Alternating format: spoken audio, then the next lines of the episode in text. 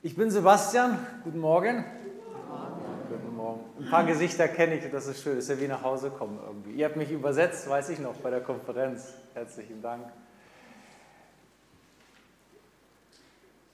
Wer von euch sich äh, sehr intensiv mit der Bibel anfängt zu beschäftigen oder beschäftigen möchte in Zukunft, ich hoffe, das sind einige, die werden eine gewisse Erfahrung machen. Ihr werdet die Bibel anfangen zu lesen und meistens sagt man euch ja, startet im Neuen Testament, richtig? Meistens bei Johannes.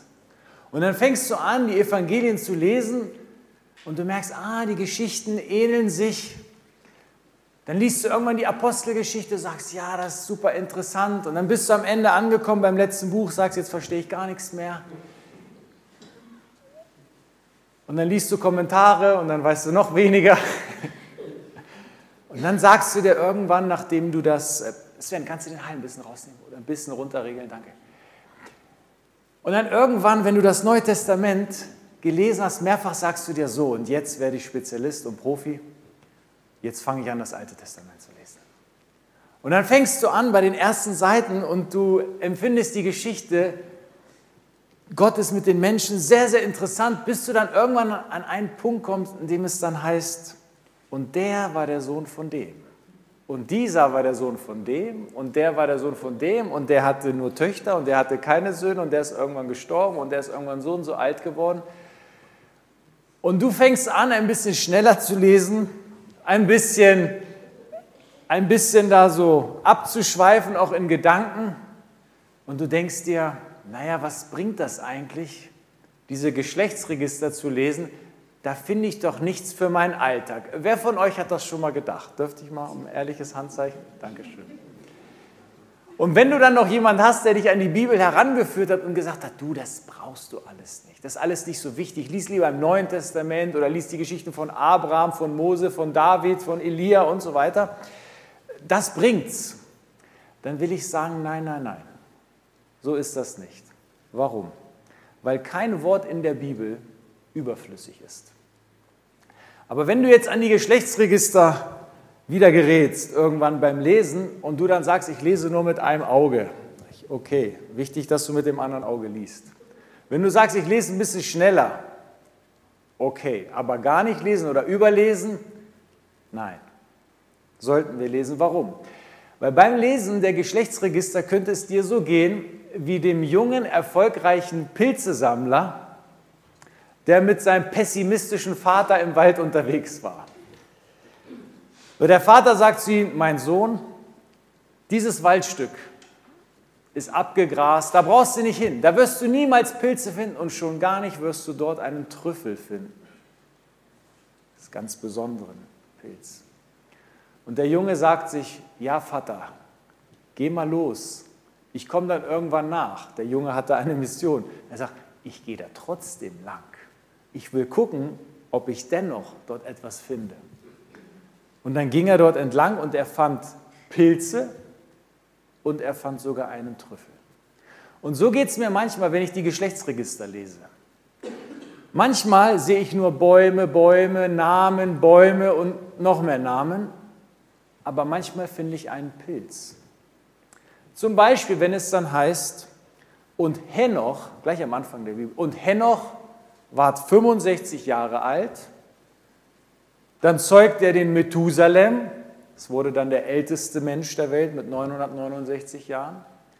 Und dann lebte Henoch noch weitere 300 Jahre, dass sein ganzes Alter ward 365 Jahre.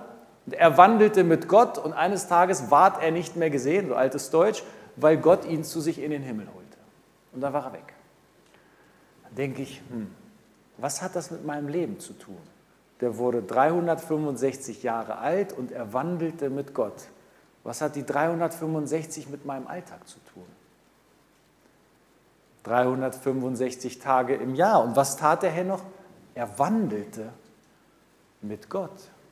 Was soll ich tun? 365 Tage im Jahr mit Gott wandeln. Könnt ihr Amen dazu sagen? Darf ich es mal hören? Ja.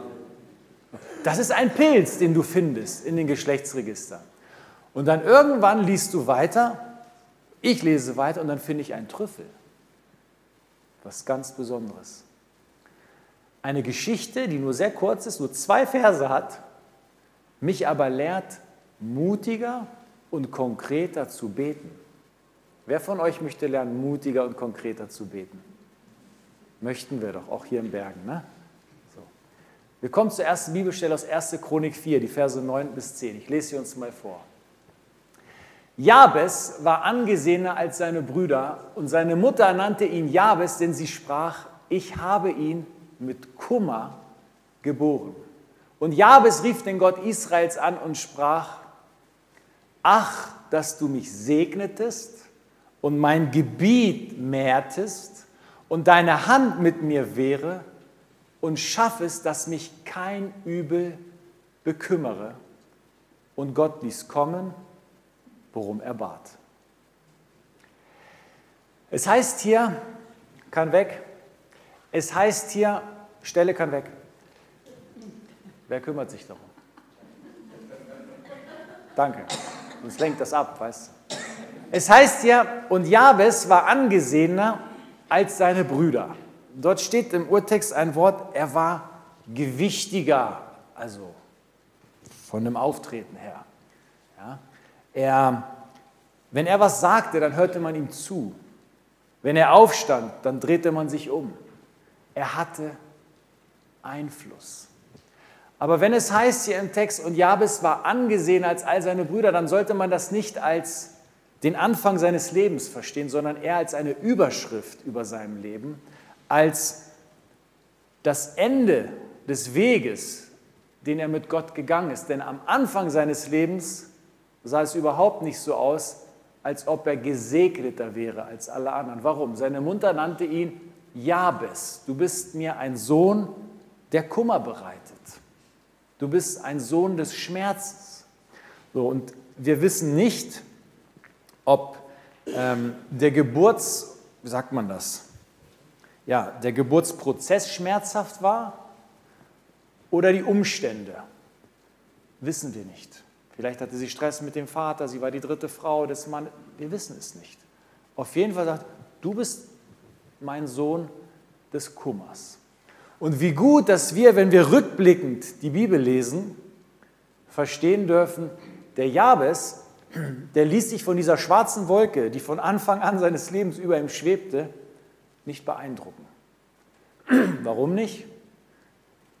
Er hatte einen schlechten Start, aber er machte mit Gottes Hilfe das Beste draus und die Betonung liegt auf mit Gottes Hilfe.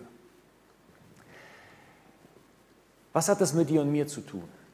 Vielleicht war der Start in dein Leben holprig. Das mit deinen Eltern war nicht ganz einfach. Man hat vielleicht nicht so schöne Dinge über dir ausgesprochen. Deine Kindheit war nicht einfach. Könnte ja sein. Ist ja viel Lebenserfahrung hier im Raum. Oder die Mitte deines Lebens, in der du dich jetzt gerade befindest, ist holprig, schwierig und du sagst, werde ich ein gutes Ende nehmen können? Wird es gut sein? Irgendwann mal? Gibt es Hoffnung für mich? Oder vielleicht stehst du so am Ende deines Lebens und sagst ja, wird das richtige Ende irgendwann gut werden? Gibt es Hoffnung für mich? Jabes ist uns ein Vorbild für einen schlechten Anfang und ein gutes Ende. Und ich will dir sagen, deswegen bin ich auch hier, um zu sagen, gib die Hoffnung auf ein gutes Ende niemals auf. Denn wo Gott ist, ist immer Hoffnung. Und wenn du dich auf Gott verlässt und Gott in dein Leben einbeziehst, egal was ist, dann entsteht aus Asche neues Leben. Aus Trauer wird Freude. Aus Müdigkeit wird Tanz. Aus Schande wird Ehre. Aus nichts wird vielleicht irgendwann mal Einfluss werden.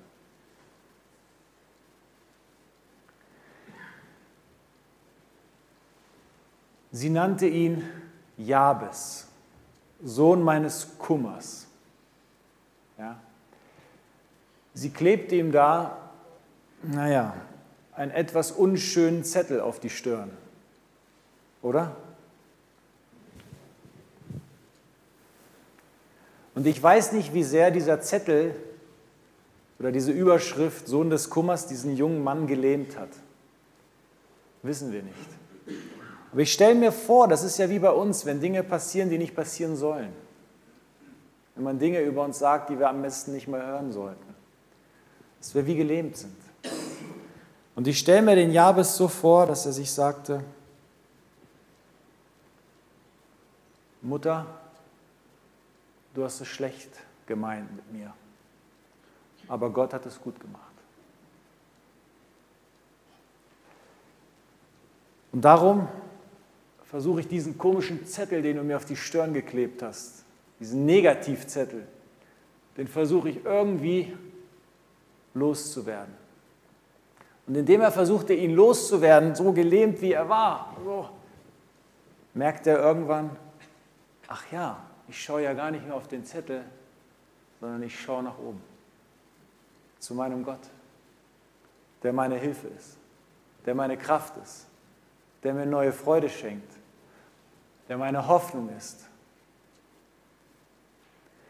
Und er konnte beten, wahrscheinlich wie der Psalmist auf Psalm 73, Vers 26, wo es heißt, und wenn mir gleich Leib und Seele verschmachtet, so bist du doch Gott alle Zeit meines Herzens Trost und mein Teil.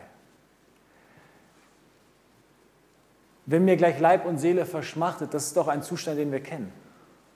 Wenn wir körperlich durch Leid gehen, wenn unsere Seele leidet und wir gefühlt nirgends Hoffnung finden, können wir wie Jabes nach oben schauen und sagen, wenn mir gleich Leib und Seele verschmachtet, dann habe ich eine Adresse, wo ich hingehen kann.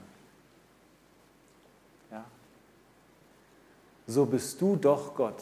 Doch, du bist es. Doch, doch, doch, du bist es. Du bist meines Herzens Trost und mein Teil. Und das heißt hier im Text, ist alle Zeit.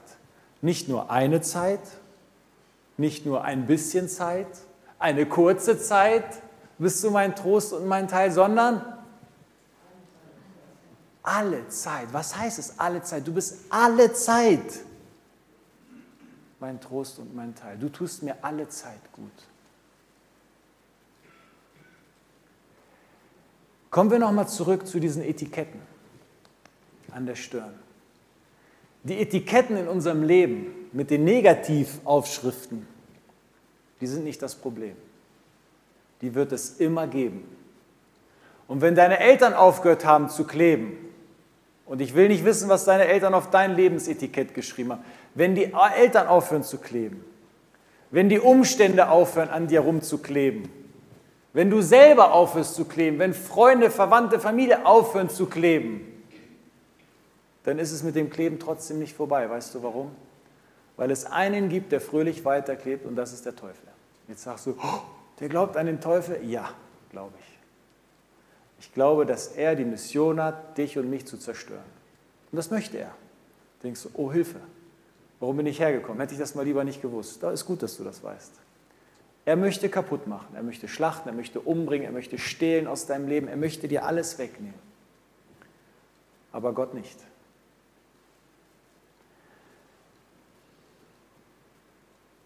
Ich sagte, diese Zettel sind nicht das Problem. Die Frage ist, wie gehen wir damit um, mit all dem, was auf uns klebt?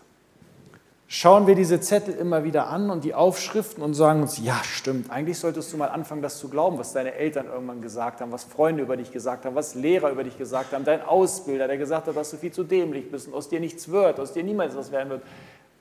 Wir können auf die Zettel gucken, anfangen, das zu glauben, unser Kopf vergiften lassen und dann auch unser Herz. Können wir. Wir können aber auch wie Jabes sagen, das mache ich nicht mit. Und wir schauen nach oben und wir sagen, Gott, definiere du diese Zettel, die an mir kleben, neu. Und sag mir mal, was du über mich denkst. Und dann werden wir hören, geliebt, gewollt, wertgeschätzt, wertgeachtet, ich sehe dich, ich verstehe dich, ich höre dich, ich will dich ich gehe mit dir die nächsten Schritte. Ich lasse dich nicht allein. Bessere Zettel auf unserem Körper, auf unserer Seele. Und weil Jabes wusste, dass Gott so ein Gott ist, der uns genauso sieht, konnte er sich irgendwann mal, und wir wissen nicht wann in seinem Leben, mutig hinstellen und sagen, segne mich, segne mich, egal was andere über mich denken, segne mich. Lass dein Angesicht leuchten über mir. Segne meine Beziehung zu dir. Segne meine Beziehung zu meinen Mitmenschen. Segne mich körperlich. Segne mich finanziell. Segne mich. Warum konnte er so freimütig oder auf diese Art und Weise noch freimütig so beten? Warum? Weil er wusste, anhand der Schöpfungsgeschichte, das wurde er sicher weiter erzählt, dass Gott ein Gott war, der schon immer wollte, dass seine Schöpfung gesegnet wird. Lesen wir mal 1. Mose 1, 22. Da heißt es, da geht es um die Tiere. Und Gott segnete sie und sprach, seid fruchtbar und mehret euch, sagt er auch zu den Menschen, und erfüllet das Wasser im Meer und die Vögel sollen sich mehren auf Erden. Welches Prinzip hatte Jabes verstanden? Gott ist ein Gott, der etwas ins Leben ruft und in diese Substanz hinein etwas legt oder etwas hineinlegt, um sich zu vermehren. Ihr sollt mehr werden, ihr sollt größer werden, ihr sollt die Erde überfluten oder den Himmel überfluten, ja, ihr Vögel, ihr sollt das Wasser füllen mehr. Aus euch soll mehr werden. Segne mich. Ich glaube, Segen ist das, was wir verstehen. Gott hat mir eine Substanz gegeben und auch aus mir darf mehr werden. Also nicht nur körperlich mehr, ne? sondern aus mir darf mehr werden. Gott überschüttet mich mit Segen und von mir aus darf Segen fließen. So. Aber wenn wir darauf ausgelegt sind, auf Vermehrung, dass Segen von uns überfließt, dann frage ich mich, ja, wohin soll denn der Segen überfließen, wenn ich nur dieses kleine bisschen Gebiet habe? Nur dieses bisschen Raum, dann irgendwann ist zu viel Segen für uns selbst. Das bedeutet, wenn wir überfließen sollen, dass wir ein bisschen mehr Raum brauchen ein bisschen mehr Gebiet, ein bisschen mehr Fläche, ein bisschen mehr Spielraum. Und deswegen betete Jabes und sagte, erweitere mein Gebiet. Wenn ich schon so viel habe, muss ich doch irgendwas damit anfangen können, vor allem für andere will ich ein Segen sein. Und er sagt, erweitere die Grenzen meines Besitzes, sagte. Erweitere die Grenzen meines Einflusses. Erweitere, gib mir mehr. Das könnten wir würden denken, aber so kann man doch nicht beten, oder? Ist doch irgendwie, es hört sich doch komisch an. Aber anscheinend darf man so beten, weil a, dieses Gebet wird extra überliefert in der Bibel und es heißt, dass Gott ja sein Gebet erhörte. Die Frage ist nicht, dürfen wir das beten, sondern die Frage ist, mit welcher Herzenshaltung beten wir? Und wofür beten wir? Wir lesen im Jakobusbrief, Kapitel 4, Vers 2 folgendes. Ihr habt nichts, weil ihr nicht bittet. Und dann heißt es, ihr bittet und empfangt nichts, weil ihr in übler Absicht bittet, nämlich damit ihr es für eure Gelüste vergeuden könnt. Man darf für alles beten. Die Frage ist, ist, bete ich in übler Absicht und bete ich nur, damit es ein Segen für mich ist? Oder möchte ich, dass Segen sich verbreitet? Ja? Gib mir mal kurz die nächste Folie, Sven. Genau, nochmal zurück. Also betet er Gott, erweitere mein Gebiet. Dieses erweitere mein Gebiet, das ist etwas, wo, wir, wo die meisten ein bisschen Schwierigkeiten haben. Sagen, oh, ein bisschen mehr, ein bisschen mehr. Aber wenn wir mal ehrlich sind miteinander, wie sind denn große christliche Projekte entstanden? Wie ist denn das Kinderhilfswerk Bergen, das hieß doch damals so, Kinderhilfswerk Bergen entstanden? Das war doch ein Bergener, glaube ich. Der, der, hieß er Pechmann? Der hat doch bestimmt in seinem stillen Kämmerlein gebetet und gesagt, Herr, segne mich oder du hast mich gesegnet und jetzt erweitere mein Gebiet. Und dann ist er doch wohl nach Indien gereist und hat dann geguckt, wo sind die Patenkinder und daraus ist irgendwann mal das Kinderhilfswerk entstanden. Also da steckt ein Erweitere mein Gebiet Gebet hinter dem Kinderhilfswerk. Dieses Gemeindehaus, warum ist das entstanden? Hat irgendwann mal doch jemand gebetet und gesagt, Herr, es reicht, dieses Wohnzimmer ist zu klein. Erweitere doch unser Gebiet, wir möchten doch Menschen erreichen mit deiner Botschaft hier in Bergen, wir brauchen ein Gemeindehaus. Oder? Das ist immer das gleiche Prinzip. Erweitere mein Gebiet. Jedes mutige Werk im Reich Gottes hat immer so begonnen. Naja, sagst du, ich bin nicht so der Typ für das Große, für das Visionäre. Wie könnte sich denn mein Gebiet erweitern im Hier und Jetzt, in meinem Kleinen, so in meiner bescheidenen Rolle, die ich so einnehme?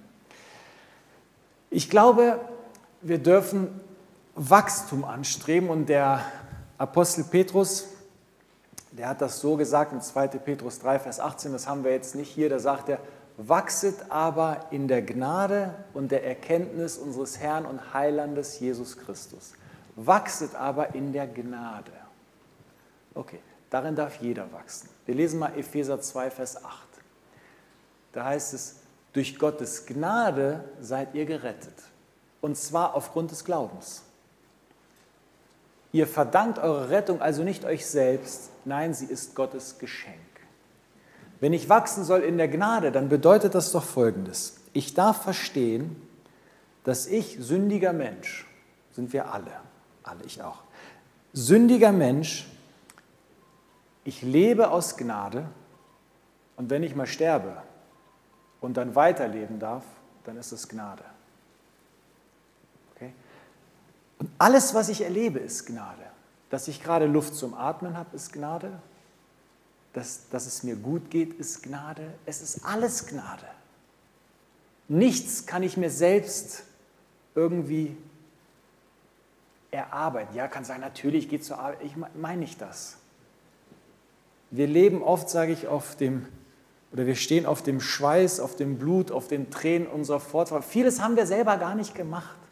Und ähnlich so die Welt, auf der wir leben, die ganze Substanz, die wir haben, das kommt doch alles von Gott. Alles ist Gnade. Und wenn ich weiß, dass ich aus Gnade lebe, dann beschäftige ich mich erstmal gar nicht so sehr mit anderen.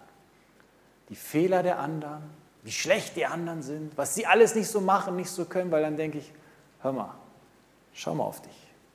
Du lebst auch nur aus Gnade. Lass die anderen in Ruhe. Viele Probleme entstehen, weil wir uns um die Probleme der anderen kümmern wollen aber vergessen, dass wir Begnadigte sind. Und wenn ich weiß, ich bin begnadigt, dann halte ich einfach meinen Mund. Mir geht's gut, danke Herr. Um die anderen kümmerst du dich. Oder? Dann darf ich wachsen in der Gnade, die mir gegeben ist, für besondere Aufgaben. Wir lesen mal bei Apostelgeschichte 6, Vers 8 folgendes. Stephanus aber, voll Gnade und Kraft, tat Wunder und große Zeichen unter dem Volk. Also es gibt eine Gnade, die dir gegeben wird, damit dein Gebiet sich erweitert für besondere Aufgaben. Was machte denn der Stephanus? Er predigte, er half Menschen, Gott kennenzulernen, Jesus kennenzulernen. Da passierten übernatürliche Dinge und für übernatürliche Dinge brauchen wir eine besondere Gnade, die nur von Gott gegeben ist. Jetzt sagst du, ja gut, aber das war Stephanus. Das bin doch nicht ich. Das war ein besonderer Mann. Dann lesen wir mal Epheser 4, Vers 7. Was sagt dieser Text? Jedem Einzelnen aber von uns ist die Gnade gegeben nach der Gabe oder nach dem Maß der Gabe des Christus. Das bedeutet, jeder von uns hat von Gott eine Portion Gnade bekommen, um gewisse Dinge zu bewältigen gerade für übernatürliche Dinge. Denn jeden Menschen, den du zu Jesus führst, das ist etwas Übernatürliches, das, das, das ist nicht menschlich zu erklären. Da passieren Dinge in der geistlichen Welt. Dir wurde diese Gnade gegeben. Und dann kannst du auch beten, Herr, schenk mir Wachstum, erweitere mein Gebiet, dass ich meine eigene Gnade verstehe und dass ich verstehe, wie viel Gnade du mir gegeben hast für besondere Aufgaben. Und dann dürfen wir auch beten, erweitere mein Gebiet, indem ich wachse in der Erkenntnis meines Herrn und Heilandes, Jesus Christus. Wenn ich mich immer mehr mit Jesus beschäftige, mich immer mehr in Jesus verliebe, wenn ich immer mehr auf Jesus schaue, dann werde ich früher oder später verstehen, wie der Vater ist. Weil Jesus ist ja auch eine Reflexion des Vaters hier auf der Erde gewesen.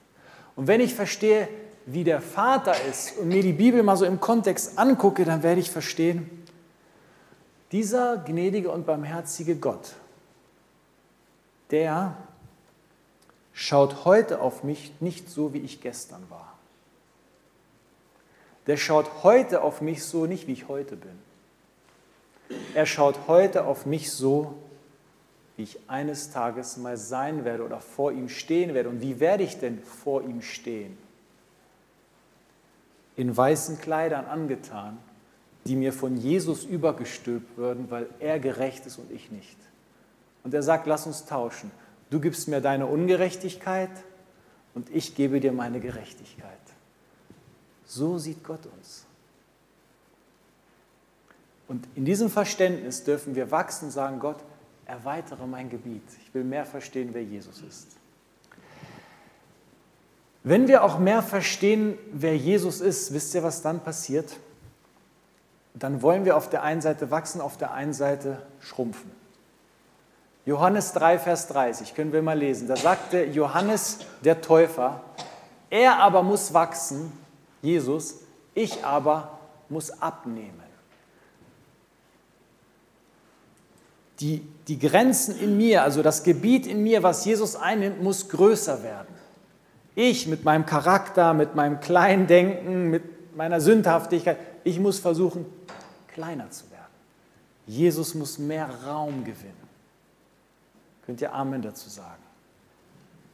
Das wollen wir doch. Wir wollen wachsen, aber gleichzeitig auch irgendwo kleiner werden. Es ist beides. Kommen wir nochmal zurück auf dieses Thema, erweitere mein Gebiet. Du könntest denken, ich habe doch mein Leben lang gelernt zu beten, unser tägliches Brot gib uns heute. Da ist nichts mit, erweitere mein Gebiet.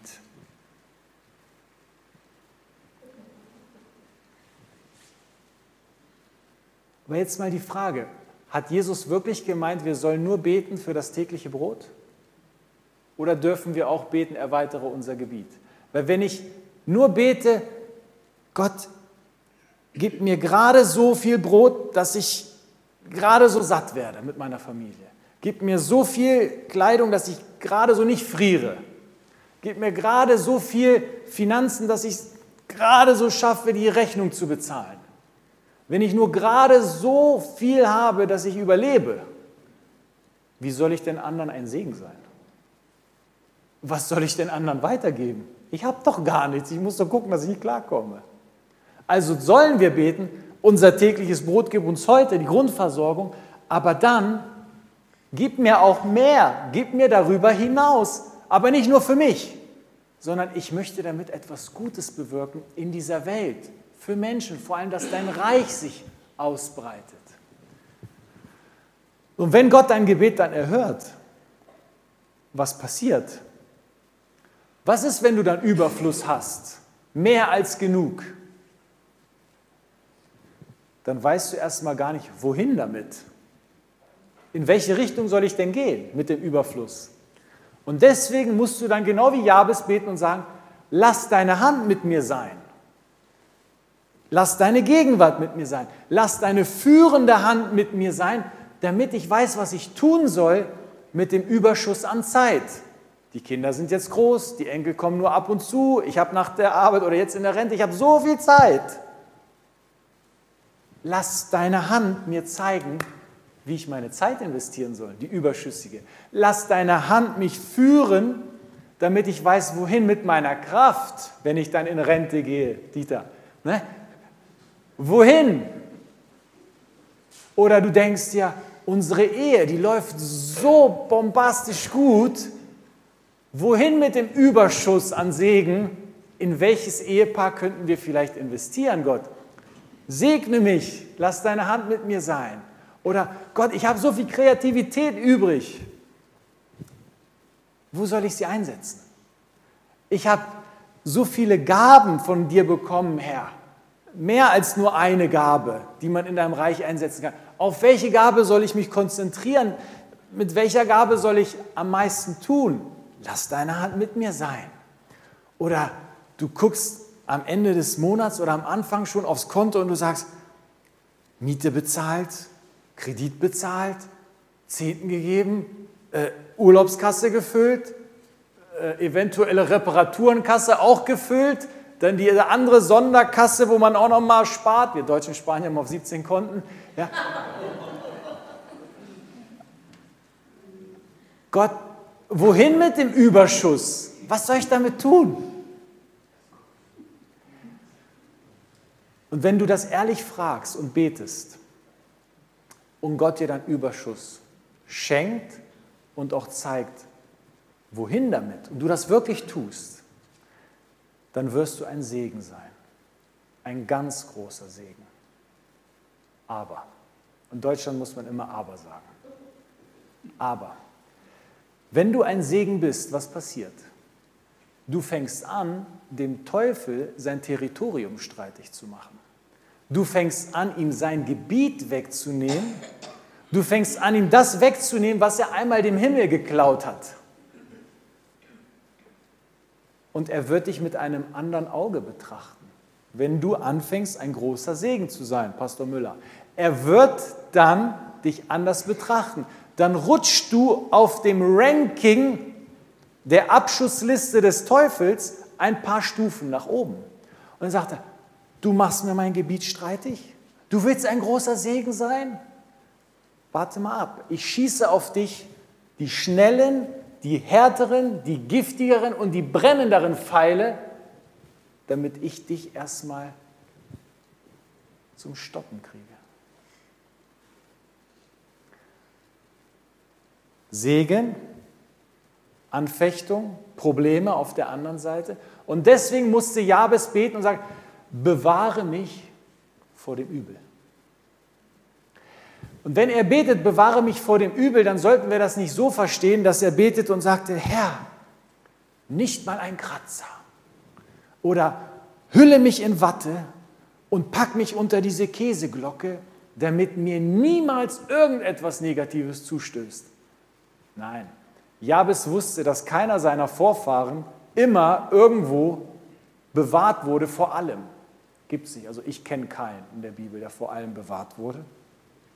Wir sollten sein Gebet mehr so verstehen in die Richtung, dass er sagte, wenn das Übel kommt, dann hilf mir an dir festzuhalten. Wenn es schwierig wird, dann sei du meine Kraft, sei meine Zuversicht, sei meine Hoffnung, sei mein Trost. Nicht mein Beistand. Beistand soll von den Menschen kommen. Trost kommt nur vom Himmel. Sei du der, der mit mir durch die schweren Phasen geht. Und so betete ja letztlich auch David im Psalm 23.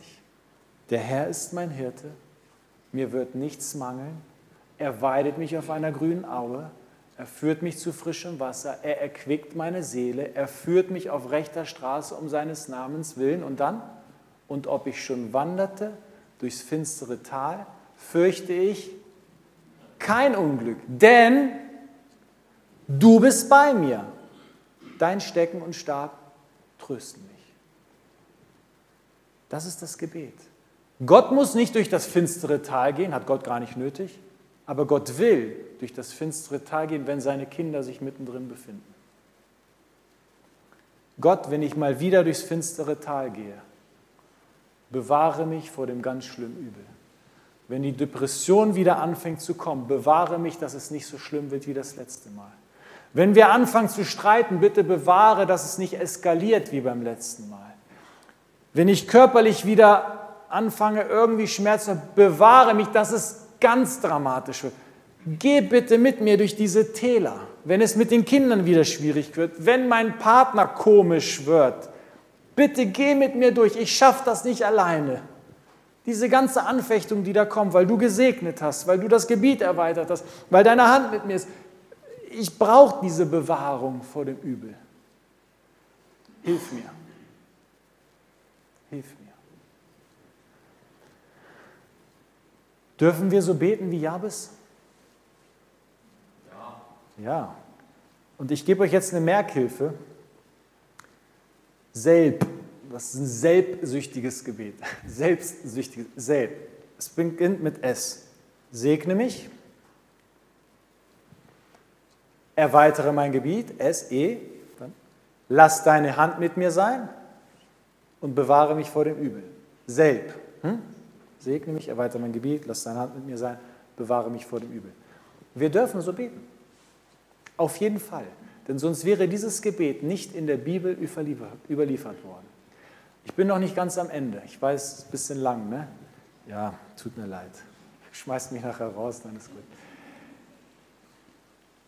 Als Jesus am Ende seines Lebens mit seinen Jüngern dastand, haben wir überliefert bekommen in Matthäus 28, in den Versen 18 bis 20. Da sagte er zu seinen Jüngern, mir ist gegeben alle Gewalt im Himmel und auf Erden. Darum geht hin und mache zu Jüngern alle Völker, tauft sie auf den Namen des Vaters und des Sohnes und des Heiligen Geistes und lehrt sie halten alles, was ich euch befohlen habe. Und siehe, ich bin bei euch alle Tage bis ans Ende der Welt. Er steht dort und sagt, Jungs, Mädels, waren Frauen wahrscheinlich auch dabei, ganz viele sogar. Ihr seid gesegnet, ihr wart drei Jahre mit mir zusammen. Meine Hand war immer mit euch. Und weil mir gegeben ist alle, alle Gewalt im Himmel und auf Erden, werde ich euch auch bewahren können vor dem Übel. Aber das vierte, das müsst ihr tun. Geht hin und erweitert mein Gebiet. Nicht nur euer Gebiet. Erweitert mein Gebiet. Und deswegen bin ich hier, um euch zu sagen, da draußen, in eurer Nachbarschaft, bei den Kollegen, bei euren Freunden, gibt es Gebiet einzunehmen. Auf liebevolle Art und Weise die Botschaft von Jesus irgendwie, so wie du gemacht bist, du musst nicht unbedingt reden können, die Botschaft von Jesus weitertragen. Und damit eroberst du Gebiet. Und Jesus, der versprochen hat, dass er bei den Jüngern war, sein wird, wird auch mit dir sein.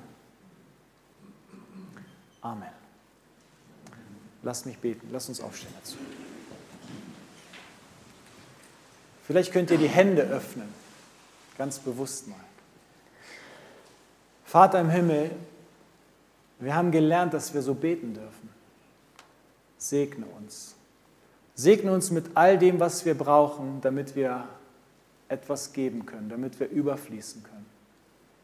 Und wenn wir überfließen, Herr, so gib uns ein Gebiet, erweitere unsere Grenzen, zu denen wir hinfließen dürfen. Das sind meistens die Menschen. Und er zeigt uns auch, wie wir Dinge anpacken sollen, worein wir uns investieren sollen. Lass deine Hand bitte mit uns sein. Und danke, Herr, jetzt schon mal für den Segen, den du geben wirst, aber auch danke, dass du uns bewahren wirst vor dem ganz schlimmen Übel. Danke. Amen. Und Gott ließ kommen, worum er bat.